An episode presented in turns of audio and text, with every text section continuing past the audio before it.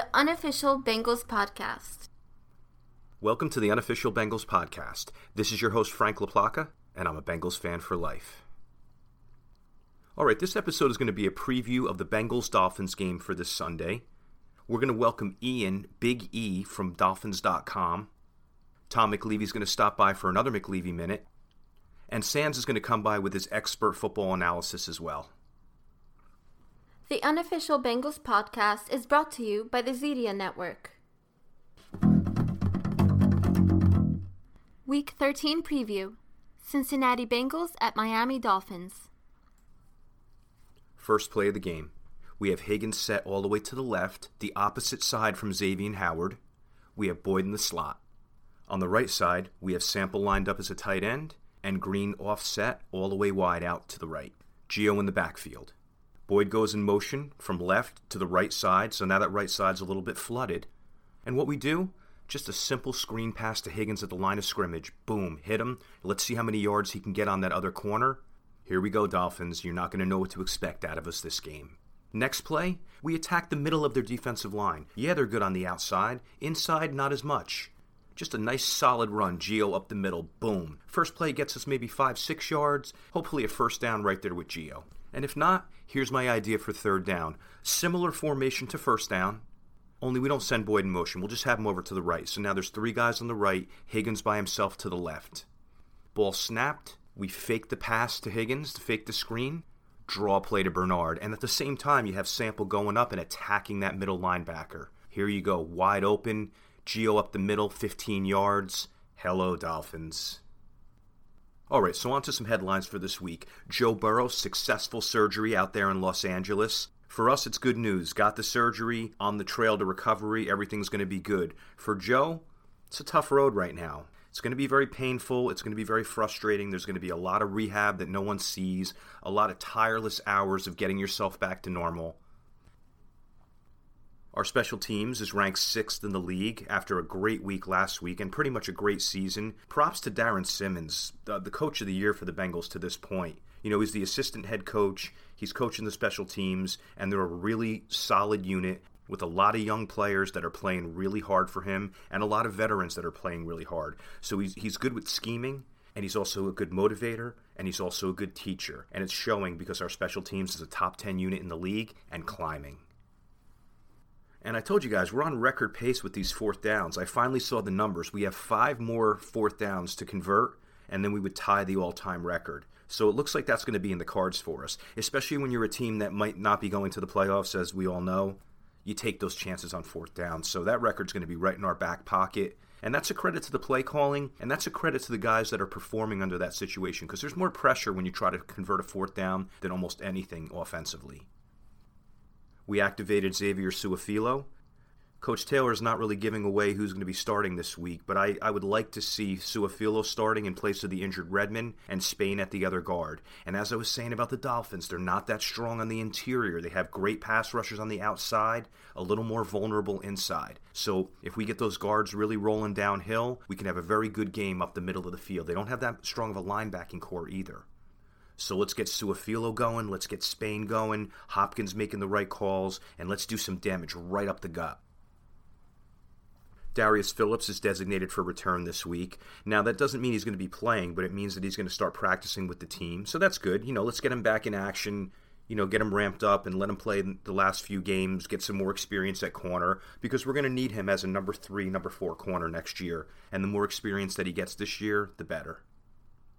And we signed Dan Godsell, who's been on the roster a couple times, just as an insurance policy for Clark Harris. Clark Harris, Mister Decade with no bad snaps. As I said on social media, if everyone did their job like Clark Harris has, we would have a dynasty right now. We would have won multiple Super Bowls. You know, if you can go ten years without making a mistake, how many of us do that in our own lives, in our own jobs, in our own relationships, in our own athletic or competitive things or anything that you do? A decade of no mistakes? So he's someone to learn from, someone to admire. And yeah, he's a New Jersey guy, lives down the shore, so I got a soft spot for him. But he's a cool person, and he's playing his tail off, and he's an example of how to do your job properly. Auden Tate went on I R, shoulder surgery, and that's that's not fun. Obviously, that's going to be a season ender for him. But he's going to be back next year, And, you know, with Burrow back in action at some point next year, Tate is going to continue to be productive. You know, it's unfortunate that he's going to go through that pain and that surgery, but he'll be okay in the long term. I'm feeling for you, Auden. I hope everything goes well and look forward to having you back next year. And I'm feeling for you on the struggle that you're going to be going through over the next couple months. And Mike Thomas continues to nurse that hamstring. I don't know if he's going to be playing this week. So we're going to be low on wide receivers. You know, we're only going to have four or five healthy receivers, and I'm assuming that they're going to bring up Stanley Morgan now that he's off the COVID list. And if not Morgan, I would definitely take another guy off the practice squad and get him some snaps because, again, that'll only help for the future. And Brandon Wilson nursing that hamstring, it figures. You know, when you hit twenty-one miles an hour on a kick return, the body has a possibility of feeling that the next day. I think he's going to be all right. These guys bounce back from hamstrings pretty well, so I'm hoping that he's back there on the opening kickoff and does some more damage again. All right, so offensively, what are my concerns for this game? I would say the main thing are going to be sacks because they kill you in field position, and turnovers because the Dolphins seem to get a lot. They have some forced fumbles. You got that new guy, Van Ginkel. He's got a bunch of forced fumbles. Van Noy gets his share. Xavien Howard with seven interceptions. So we're really going to have to take care of the ball offensively. And that goes for any game, I know, but when you have a team that really lives off turnovers, you know, that's going to be trouble. We have to really be extra careful, extra conscientious when we have the ball. As Marvin Lewis said years ago, when you carry the ball, you're carrying the whole organization with you. So I hope the guys on the roster this year take that in their heads, and when the ball's in their hands, they protect it like no other. And that Dolphins defense, they're second in defensive scoring, meaning that they've only let up the second most amount of points in the N F L, behind the Steelers. So when you have a defense that's that highly rated as far as not giving up points, they're going to be trouble to score against. Then you have Emmanuel Ogbah with eight sacks, and a bunch of those guys have multiple sacks. Again, going back to Van Noy and Van Ginkel, um, Shaq Lawson. Uh, Raekwon Davis is playing really well, too. So they're going to give you a lot of trouble on that front seven, or really mostly on the defensive line and the, and the edge rushers. All right, when we're on defense, what are my concerns? Well, you have DeVante Parker, who's a little bit of a Bengal killer. He's got four touchdowns on the year. He's not lighting it up in that regard, like six hundred some odd yards. But he's always been trouble for us. And, you know, they're going to try to get him on LaShawn Sims and, you know, try to do their damage that way. So that might be a guy that we're going to have to double team this game. Then you have that two-headed monster at tight end, Mike Gesicki and Adam Sheehan. Now, Gesicki's another Jersey guy. He went to the same school as Clark Harris. It's a school called Southern. They're located in, like, one of the southernmost parts of New Jersey, in the most beautiful town in New Jersey, which is L B I, Long Beach Island. But if you're playing fantasy, Gesicki might be the guy to go with this week because I foresee him scoring at least a touchdown on us, and I hate to ever predict anything negative against the Bengals, but this guy is good in the red zone. You know, he's another fast tight end that we're going to have matchup problems with, just like Engram last week. And then you have the Fitzpatrick factor. I, I'm assuming that he's going to play over Tua. I haven't heard either. And Flores is smart. He's not letting us know who's going to play. I'm just leaning towards Fitzpatrick because he's a little bit healthier. And he's got a ninety-three passer rating this season. And he's a veteran. You know, those veterans know how to hit the tight ends. And these guys have good tight ends. Knows how to manage a game. You know, we can get him for hopefully an interception or two. But you have to watch out. And I, I'm not comparing him to Aaron Rodgers or Patrick Mahomes by any stretch. But he's a veteran quarterback. And if the defense does its job, they don't turn the ball over. They get good production out of their backs. You know, Fitzpatrick can definitely engineer a win, as he has several times this season. All right, how would I approach this game? What would I do if I was the coaching staff of the Cincinnati Bengals? Well, offensively, I would attack that linebacking core. And that's been a recurring theme over the last few weeks. We played a few teams that don't have that great of linebackers. So we know how you attack linebackers. You throw to your tight ends. You get your slot receiver involved. You know, you have some draws and screens and running back passes, all those types of things. And that's going to apply this game as well. We really should be going after the linebackers because they have a strong secondary and they have a great defensive line. So they're great up front, great in the back. What do you do? You attack the middle. And then Tyler Boyd, as usual, another recurring theme, get the ball to Boyd, especially this week with Nick Needham covering him. That's a big matchup advantage for us. So let's try to get Boyd seven receptions and exploit that matchup, and that's probably one of the keys to winning this game. And a disciplined offensive line. Yes, every game be disciplined, of course, but when you're playing a team that is second in defensive scoring, you can't put yourself behind the eight ball and start at a first and fifteen because of a pre-snap movement or an illegal motion or some kind of formation error. So, you know, I can forgive a holding call here and there if you're protecting your quarterback or You know, if you're just doing battle with someone, you get locked up. I mean, that happens. But the other stuff, the procedural stuff, can't have it this game, because that's going to be our ticket to losing if we start at, at first and fifteen and, you know, go into second and long and then third and long. You know the story, how it goes. And time of possession. It's got to be one of those games where you grind it out. Again, another ugly game. Without Joe Burrow flying high and, and hitting everybody all over the field, we're going to have to win a little more on the ugly side. You know, get those runs up the middle, a good run-pass mix, keep the ball out of Fitzpatrick's hands. You know, those are the secrets to winning a game like this as well. All right, on to defense. What do we do defensively in this game? We attack that offensive line. You know, they have a reputation for having a decent offensive line. Austin Jackson, not highly rated at left tackle. Eric Flowers has had his struggles in his career.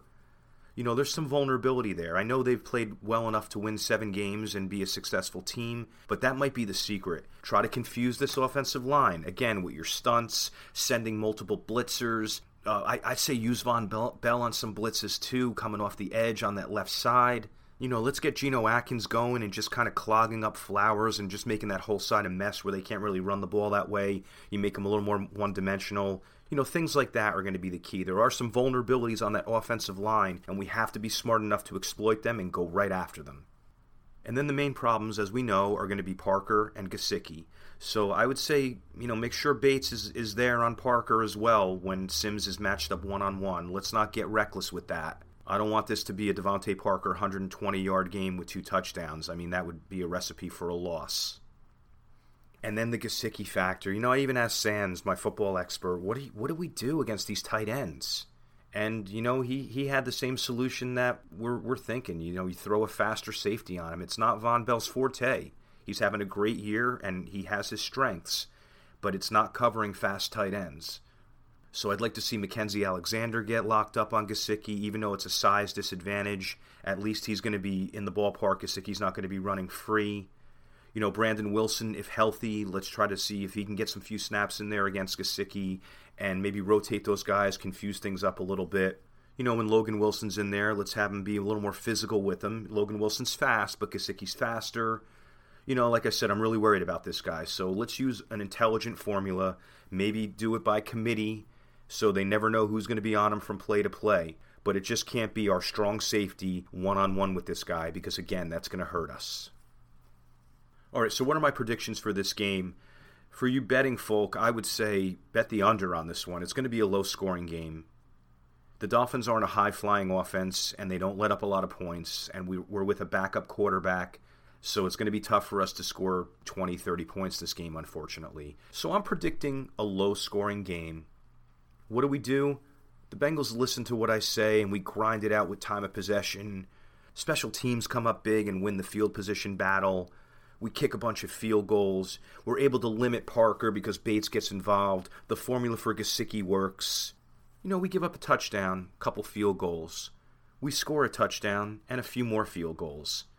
I'm kind of out of the mode of making score predictions, but for the fun of it, I'm going to say Bengals sixteen thirteen. three eight and one.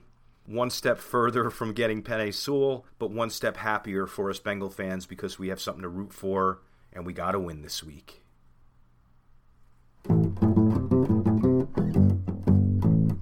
The Unofficial Bengals Podcast is proud to welcome Ian, Big E, from Dolphins Talk dot com.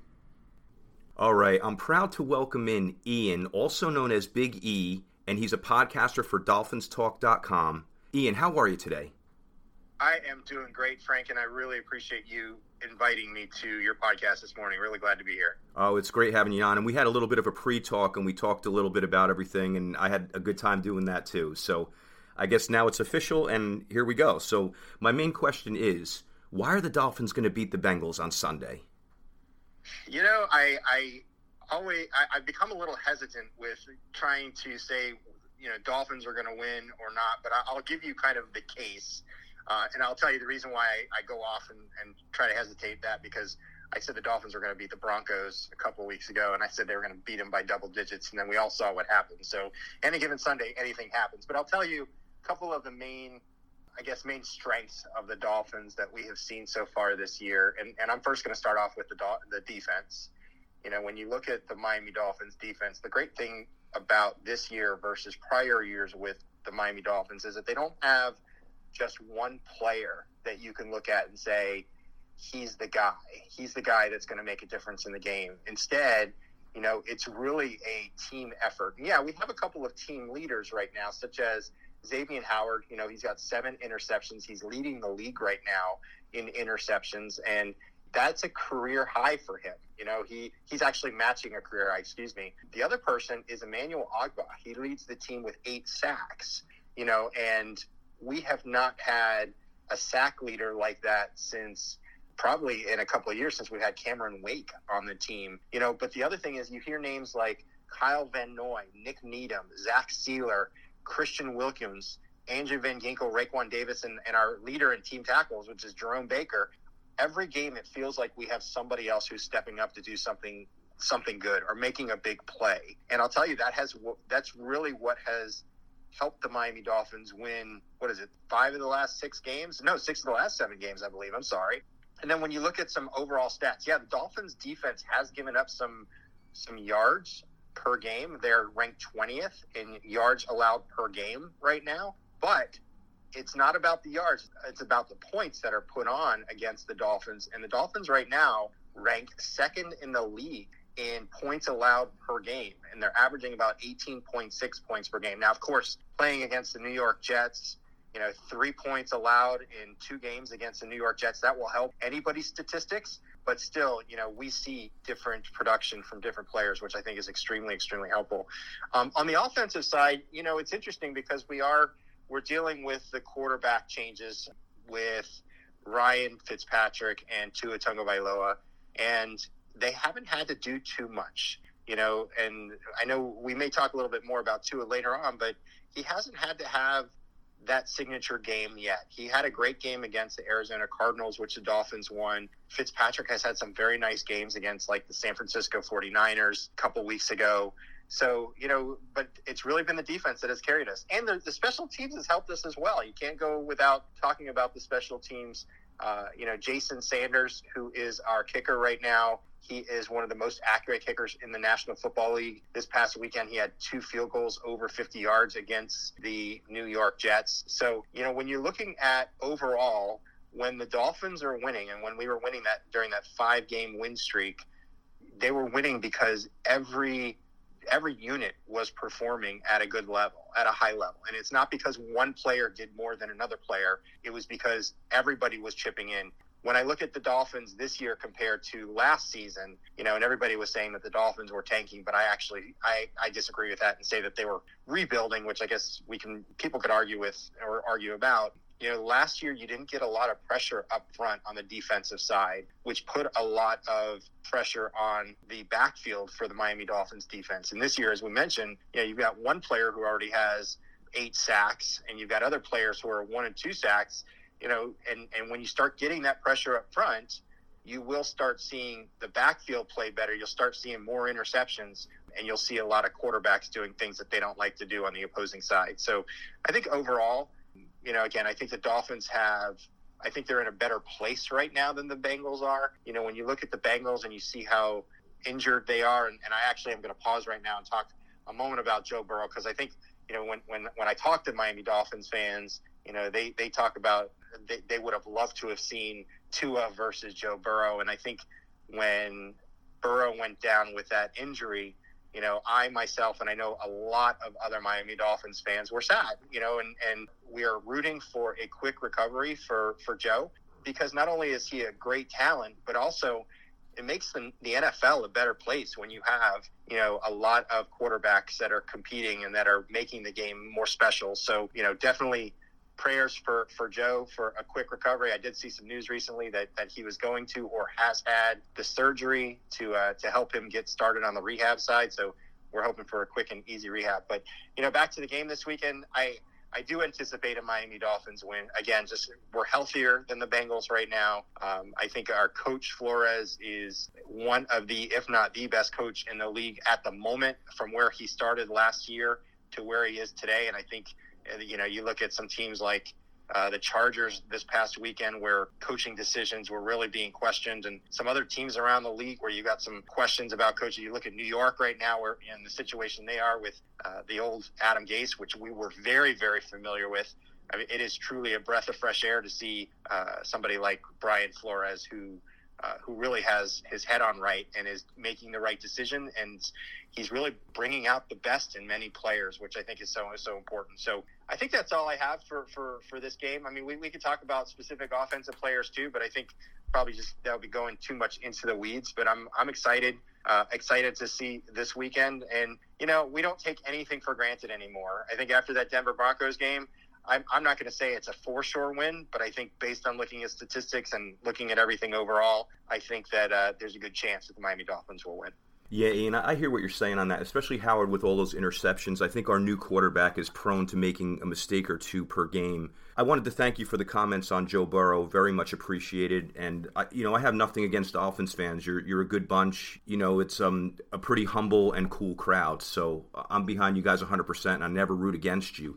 Um, one thing I wanted to go back into, which reminded me when you were talking, we had, I would say, one of the most pivotal games in Cincinnati Bengals history last year against you guys. And that was basically the game that enabled us to get Joe Burrow, where we had you guys were winning, and we had all those points scored in like the last minute or two, and then it went into overtime. Eventually, you guys came on top, but it was a pretty g- crazy game because there's been so many games in Bengals history where I wish they would do something like that. You know, when we're down by a couple scores and you get the onside kick and the two-pointer and all that stuff.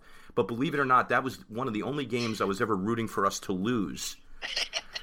Yeah, I, and I was there, and, and I, had, I had front row seats, and I don't remember how I got the front row seats, but I got front row seats with my daughter. And the funny thing that you mentioned that is that as that game progressed, you know, and we had a really big lead going into that fourth quarter, if I remember correctly, and then, you know, Bengals came back and went into overtime. But the guy sitting next to me, the guy sitting next to me, which was a huge Miami Dolphins fan, he was rooting for the Dolphins to lose. Because at that time, remember, it was the hot topic was tank for Tua. Everybody wanted Tua at the time. So it's funny that the Bengals fans were hoping the Bengals would lose so you can get Burrow. And the Dolphins fans were, were hoping that the Dolphins would lose so that we get Tua. And then as it turns out, we all got what we wanted anyway, which was great, which was great for everybody. Oh, that that is crazy. And that's that. I was going to ask you that, but I guess you already answered it. You guys were definitely going for Tua regardless of whether you got the first pick, second pick, third pick, like that was going to be your choice?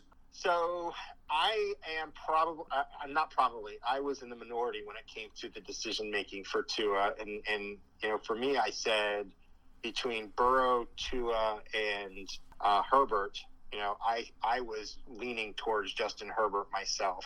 And, and I had written up a whole article about that. I thought it was going to be a gamble because of Tua's injury.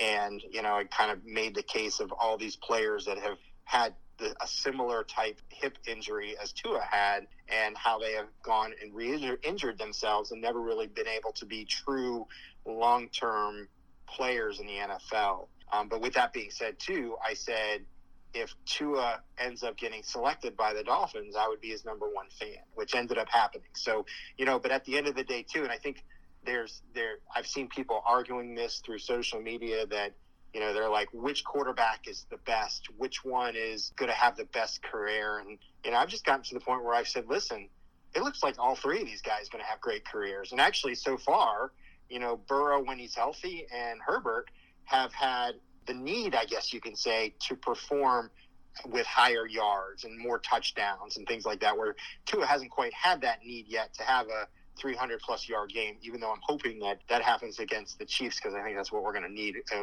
against Kansas City Chiefs in a couple weeks. I, I think the majority of Dolphins fans were absolutely on the tank for Tua um, train because they had been watching him for so many seasons and they saw, you know, what he did in the national championship game when he was with Alabama. So I was just saying, hey, whoever gives the Dolphins the best opportunity to succeed in the next five to ten years, that's who I want on the team. You know, and I would have loved Burrow because I thought, too, that like he did early on for you guys, you know, he's a, he's a changer. He's a game changer. He's, he's somebody who can score points, can, can make things happen with his legs. He can be accurate with his throw. And that's all you want. You want a quarterback who's going to be successful, and you want a quarterback who's going to win, and going to win in those fourth quarter games where you're down by five points and you need someone that's going to drive you down the, down the field. So even though now we have Tua, and, you know, I've done a lot more, I, I've watched the, they did a Tua documentary, you know, and the guy is just, he's an amazing human, you know, and he's a great leader. You know, even before he got on the field, he was, you know, even though Fitzpatrick had those first six games as quarterback, Tua was there learning. He was there congratulating everybody. He was really building that leadership. So now we just want to make sure that we continue to see that improve on the field, which hopefully we'll be able to see this weekend if his thumb improves. Um, but definitely, if not this weekend, definitely by next weekend against the Chiefs. Yeah, I agree. And then, I mean, you know, chances are you have the edge on us for this week, so that would put you guys at eight wins and in a good spot for the playoffs. And then you have the Chiefs and the Patriots, so it gets a little bit tougher after that. I wanted to fast forward. So let's let's imagine you you guys are in the playoffs, and it's the first round. Who who you want starting? You want Fitzpatrick or Tua at this point? I am of the belief that Tua is the person that should be starting. You know, he is he is the player of our future. You know, Fitzpatrick, this is the last year that he has on his contract, and he hasn't made any decisions about what's going to happen for him next year or the year after that. But what we do know is that Tua was drafted to be the quarterback of our future. I really want to see him succeed, and I want to see him fail as well, you know, because I think you're going to need those games to say, oh, you know, I made a mistake and I need to get better, you know, which is why a couple weeks ago, the Dolphins, you know, they, they took him out against the Broncos. They took out Tua early on in the fourth quarter and put Fitzpatrick in. And Fitzpatrick gave the spark, and that was what the coach was hoping for. But you almost want to see Tua stay in there because you want to see him go through the trials and tribulations of, well, I'm losing. What do I need to do to get myself better? Or I lost, and that's on me, and I know that I need to get better for the next game. Personally, and I think if you were to talk to the majority of Dolphins fans, you want to see Tua in that spot. Yeah, you know what? I would feel the same way if I was in your boat, too, because that is the future, and he will gain just as much from a loss than a win, although obviously you guys would be hoping for a win. Um, I also want to – you you were saying something about Brian Flores, and I agree with you.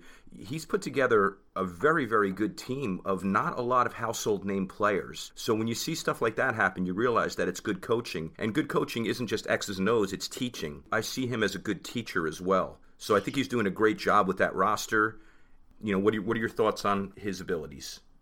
You know, one thing that we have been missing with the Miami Dolphins since probably – Coach Shula is the ability to coach players up and really find some guys that you can make them better. What we have found over the last fifteen years is that you find coaches that will draft players that have been successful with other schemes and with other teams, but they don't seem to have the same success with the Dolphins, even though we'll pay them a lot of money. But what we're finding, and what I loved about, about Coach Flores, you know, last year as an example, you know, we got rid of all of the top and expensive players last year. Uh, we really cleaned house. If you were older than twenty-six years old, you were at risk of being cut or being traded, which ended up happening. And he found these diamonds in the rough, and he found a way to put these guys in the best situation to be successful. You know, names like Nick Needham. No one ever knew who Nick Needham was. And last year also during preseason, Nick Needham had a couple of horrible preseason games. And I remember saying, there's no way this kid is going to make it onto the regular roster. But sure enough, he made it onto the regular roster. And by the end of the year, he was one of our top back end players. Because remember, too, Xavien Howard was out at the time. We didn't have Byron Jones at the time. So he was a starter, and he was making a difference. So, you know, we're starting to see that again from him this year. And then another player, you know, and I know he's out on on injured reserve, reserve, and we don't know when or if he's going to come back, but it's Preston Williams, who's the, you know, who's our number two wide receiver. He was an undrafted free agent that the Dolphins signed last season. And again, you know, he started in showing improvement every single game that he had. And you could definitely see a difference when he's in there, or when he's not in there. I love the fact that Coach Flores has figured out a way to really get the best out of his players. Um, and I'll tell you, that was most evident last year, our last game of the year against the New England Patriots, when the Patriots are trying to get home field advantage throughout the playoffs, and the Miami Dolphins went into New England and beat the Patriots. And that has a lot to do with what Coach Flores has done over his tenure. And, th- and that's why, too, you know, a lot of people sometimes question what the coach's decisions are, but that's why I give him a lot of leeway, because we've seen what he's been able to do so far, going five and eleven last year with, like you said, players that are not household names. And the fact that we are seven and four this year, if you would have told any Dolphins fan at the beginning of this year that we would be seven and four, you probably only have a very, very small percentage of fans that say, yeah, this is, you know, that sounds about right where we need to be. A lot of fans were like, no, this is a rebuilding year. This is the second year of a rebuilding year. It's going to take until our third year to be a playoff team. Well, here we are in December talking about playoffs. We're not guaranteed to get in. No one's ever going to be guaranteed to get in. But just the fact that we're in the conversation, I think, makes a huge difference for, for us. It makes a huge difference for me as well. Great points. You know, I wish you guys luck the rest of the way. Ian, how do people find you on social media? So I am on Twitter. I'm at Ian, I A N, six nine three, also known as Big E on Twitter. And then weekly I put on, so uh, I write and podcast for Dolphins Talk dot com, w w w dot dolphins talk dot com. And I also put on a weekly two-minute drill every Wednesday night, which just kind of recaps the prior week and the upcoming week in under two minutes. So for people who don't have a a large attention span, it actually helps them out a lot. Um, and then I do have a, a YouTube page. It is under Big E, but you have to search Big E Miami Dolphins, or else you're going to find this really, uh, really successful wrestler on um, Big E, and that is not me. So that's where you find me. I love it, man. I could talk to you all day about football. I mean, this was a, a really excellent, excellent conversation. Thank you for coming on, my friend. No, I appreciate the, uh, I appreciate the offer, Frank, and I wish the Bengals luck, except for this weekend. Definitely want the Dolphins to win. Um, but after that, I wish you guys luck. And I, again, I want to close by saying uh, good luck and uh, and a lot of health and prayers to to Joe Burrow, because I know you guys will be great next year when when he comes back.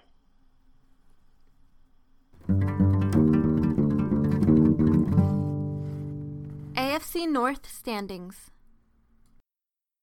The Bengals' current record is two wins, eight losses, and one tie. Unfortunately, they've been mathematically eliminated from the A F C North divisional title. We have Pittsburgh at eleven and oh, Cleveland at eight and three, Baltimore at six and five. The Bengals are currently the fourteenth seed in the A F C.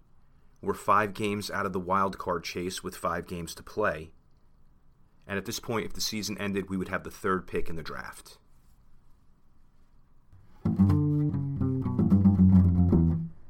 X's and O's with Sands. All right, we're here with Sands. Sands, how are you today? I'm doing good. How are you doing? All right, my friend. So what are your thoughts on the Giants game? I mean, I was a little bit surprised that we were in it for so long. I think the results for the defense ended up being good, but I don't know if the process was the best. And for the past few weeks, we've been trying to do these um, zone pressures, different variations of it. This week, we tried to... Um, more of a five-man pressure, where I think the last couple of weeks we were trying a four-man pressure and bringing one defensive back and dropping one defensive lineman. And I'm not big on these for us. I don't know if Lou Anarumo is able to uh, dictate the offensive line's pass blocking scheme the same way that, like, you saw with the Ravens, Wink Martindale was able to do that, where he got us into the look he wanted us to get into, and he got a free free rusher because of it. And we're not getting any free rushers, and we're bringing five. So it's not really working out that well for us, but because Daniel Jones got hurt and Colt McCoy was in there and Slayton dropped a big pass, you know, it ends up the results look okay. I just don't know about the process and if it's going to work going forward. And I also, we looked like we played a lot of, a lot more too high than we have earlier this year. And we also played a different deep safety sometimes than Bates.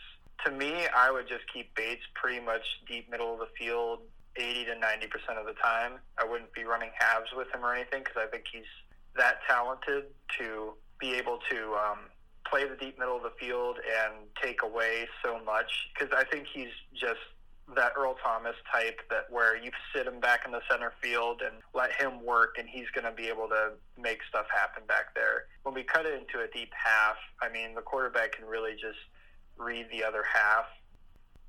For the offense, I think it's interesting throughout the entire year and last year. I think a lot of people bring up that Zach Taylor is basically, we're just running the Rams offense. And I mean, ever since like week eight of last year, that hasn't been true at all. The further we've gotten from week one of last year, that's lost validity. Sean McVay is run pretty much exclusively on like outside zone, a lot of under center outside zone type stuff. We were trying to get back into it again this year, and our outside zones were going for two yards per carry. I think at some point you just have to cut loose with that and move on to a different idea. While we're still zone running more than we're gap running, our gap runs have been more effective. And whether that's because people know we're more of a zone blocking team than we are a gap team, I don't know. But I think we need to keep integrating more of that into there. So things like uh, an insert I S O. We've run duo a few times. We used to run traps. We haven't run any traps lately. But really just those type of things. Really the insert I S O is one of my favorite plays. And I have that on my Instagram if you wanted to check out uh, us running that and the R P Os based off of it. But really the Rams don't run any of that. And that was one of their problems back in the Super Bowl they were in, is that they didn't have an answer for when they take away your zone blocking. Insert I S O is one of those answers for a team that likes zone running and wants to have a gap play just in case. Because, I mean, when they take something away, you have to have an answer. The other interesting thing to me is that we have only run uh, draw. Our best play of the game came off of a lead draw, also one of my favorites, is you get a guy in front of you, and you're coming off the draw, usually into a wide-open hole, leading to the linebacker. That's money. That was like that sixteen, seventeen-yard gain Gio had was we were in a split backfield from shotgun, and I think it was Sample just went right up like he was running a route, and Allen looks, and then he just hands it off. And, of course, they pass rush. We pass on, what, sixty, sixty-five percent of the time. So, of course, they're pass rushing and leaving it wide open. And Gio was able to just hit the open field and have a blocker in front of him. I think that's a great play. I think that's something we should integrate more into our offense. I mean, I would feel remiss if I didn't come on here and say that Jonah Williams had a bad game, because I feel like I've come on here and I say he's he's been great. He's had a good game. He might have given up a sack here, but that was the only time he got beat. He was getting beat a lot. To me, it's really just his first real bad performance. I guess you could argue week one wasn't great, but that was against Joey Bosa. So a little leniency there compared. I think Leonard Williams is a pretty good player, but Joey Bosa to me is a top three defensive end. I have seen around some Bengals fans say, like, this is why he was supposed to be a guard. He should be the right tackle. That's his natural position. He was great before this. The one game isn't going to make me throw him throw him away. Are we really – Burrow's had a bad game too, and there's nobody that's going to see everything else he's done and say, I don't know about this guy. It just wasn't even his hardest opponent. He shut down Chase Young two weeks ago. So we'll see how he uh, responds this week, because Miami is going to test our offensive line mentally. Brian Flores is a really, really good defensive mind. And he's a lot like uh, the Ravens' Wink Martindale, where, I don't know, creative pass rushes to get a free rusher is really what I've seen from him this year. Sometimes they have one down lineman and then five or six guys standing up running right in front of the offensive line. You don't know who's coming. And that's that's really creative stuff that I like. I think that's been around for a while, but whenever a team's able to run that effectively, and I mean, it's great to watch. Won't be great for us if they get a bunch of free rushes, but I like watching it as a neutral fan. And they have some great cornerbacks to be able to do that too. Xavien Howard, he might lead the league in interceptions, and more than that, he really takes away a team's number one option if they want him to. And Byron Jones as a number two is just, he's a good number one. So having two good number one corners on their team really opens things up for them. Offensively for the Dolphins, their running backs have been a question all year, but I don't think it's been that big of a problem for them. And they even traded for Matt Breida. They signed Jordan Howard, then cut him. They're not really using Breida. They've been used, they used Ahmed for a little bit, but he got hurt. I'm not sure if he'll be back. I think Myles Gaskin's about ready to return from I R, either this week or next week. But even he, I mean, they're not game changers, really. I thought Breida might have been able to be one. You guys remember last year he had that one run against us where he made like seven guys miss and went for, felt like a fifty-yard gain for a touchdown, I think, back when he was with the forty-niners. So I'm not overly worried about their run game, but I, I would be worried about, since I think Fitzpatrick's going to play, I think on offense, he just has such a good connection with DeVante Parker. They had, what, like nine, ten completions last week, again, and that's against the Jets, and we're, I would think we're a little bit better of a pass defense than them, but it's still something to worry about. Last year, he hit Parker for a whole bunch of yards. That was with William Jackson on Parker, so that's our best cornerback against him, and he was still winning. I mean, last year, he also beat the Defensive Player of the Year in Gilmore in Week seventeen, so I think he can really turn it on sometimes. That's somebody I'd be worried about. Their offensive line's better than last year, and we didn't other than a few Dunlap rushes and a couple Lawson rushes, we didn't get that much pressure on them last year. It sounds like the same story I've been saying all year, where I, I don't think we're going to get much pressure. And we'll see what uh, Lou's able to scheme up to maybe get some pressure, but he hasn't been effective in that all year. So I don't have high expectations for it. I would be worried about Mike Gesicki. I know he hasn't been great this year, but he's an athlete at tight end, just like Evan Engram is. And we saw Evan Engram has been up and down this year, but he was certainly good last week, other than that fumble, which was really just an amazing play from Von Bell. I don't know if I've ever seen that. So I would be worried about Mike Gesicki. And the way our our scheme works defensively, he's going to get some one-on-ones with – he's probably going to get some one-on-ones with Von Bell. What I think is interesting that we do is that we're one of the few teams – some people bring on like one linebacker for third downs. We almost play like a linebacker by committee, where early downs we have these guys, and then for passing downs we have these guys. I think we've all noticed that, but it's an interesting thing to talk about, that we re- completely removed the early down guys in favor of the pass pass down guys. If we're going to be a man-to-man coverage, I think I'd want Brandon Wilson on him over Von Bell. At least try it out maybe. We brought him in a little bit more this week than we have before. I know you uh, really like Brandon Wilson, so I think you'll be happy to hear. I want him on defensive snaps, too. Yes, Sands, that's what I was saying. I was going to ask you, because you know you're, you're a strategic expert. I was going to say, how how do we solve these fast tight ends? You know, Von Bell, that's not his forte. The linebackers, although Logan Wilson's fast, he's not fast enough to cover guys like that. So, I mean, maybe you bring in the right answer with, with Brandon Wilson in that regard. I mean, you're right. He's not going to get beat deep because he does have the speed for that. Yeah, and while I think Gesicki's a good, a very good athlete, Evan Ingram's a freak athlete. That guy runs a four four two. That's faster than any of our wide receivers, other than John Ross, who he's not really playing for us. I mean, he got injured, so I feel bad for him. But he's been benched since, what, week two? Gesicki is more just a very good athlete. If Brandon Wilson doesn't work, I'd... The one thing I don't really want to do, and I think some Bengals fans do want to do, is to put Jesse Bates on a tight end. To me, that just takes away what Jesse does well. Like I've already talked about, he's a very good center field, deep, middle of the field safety. And that's so valuable. To just put him onto a tight end, and now who's deep, middle of the field? I guess it could be Brandon Wilson, it could be Von Bell, but that's not as good. Where if you see Jesse Bates on the tight end, I mean, if you're the quarterback, you just say, okay, I'm not throwing to him. So taking away one tight end versus having somebody play middle of the field help and be able to put out any fires that are going on from players being beat, I would take the deep safety help instead. Sands, excellent analysis as always. How do people find you on social media? You can find me at Bengals underscore Sands on both Twitter and Instagram. Well, all right, man. It was good talking to you again. Uh, it was great talking to you. I'll see you next week. Handicapper's Corner. The Unofficial Bengals Podcast current record is thirteen wins, eighteen losses, forty-one percent. All right, so here are my three picks for this week. I never like to bet on the Bengals, but they're getting eleven and a half at Miami, and that's just a lot. That's so disrespectful that I'm going to take the Bengals this week.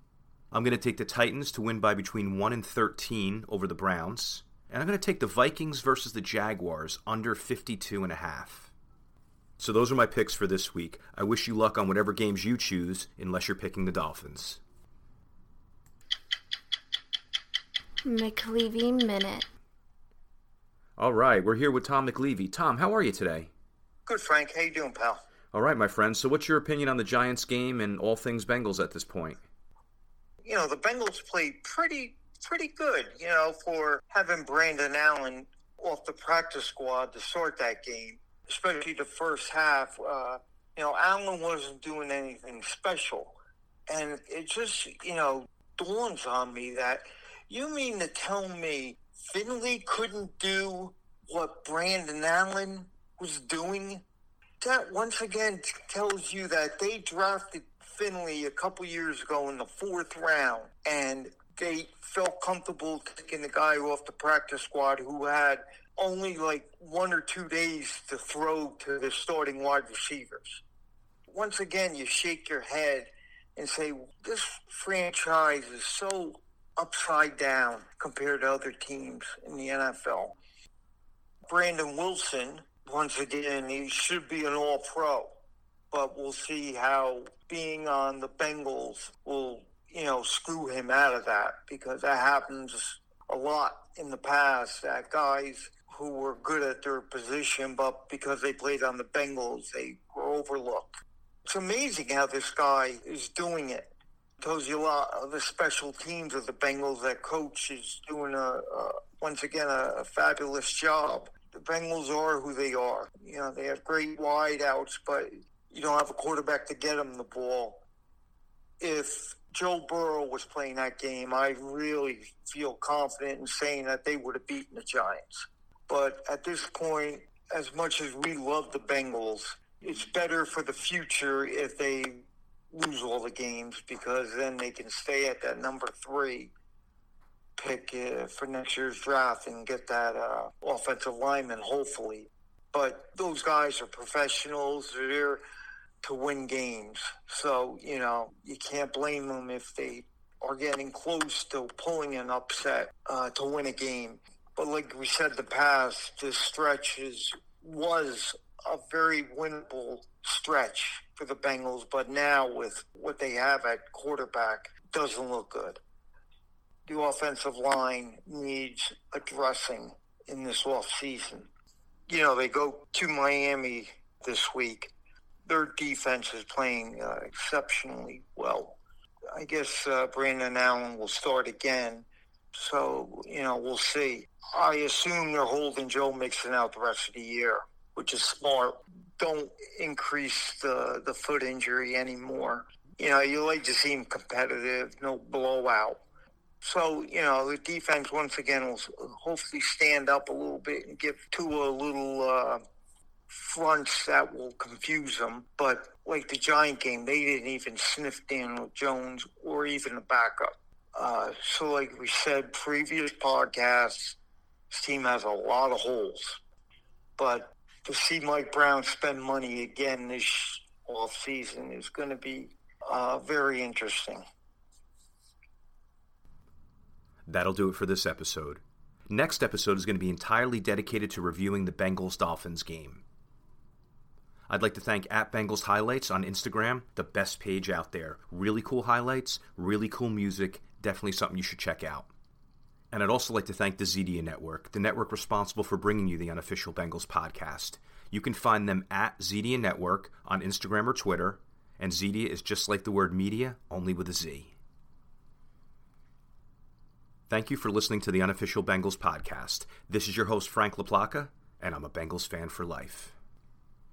The Unofficial Bengals Podcast.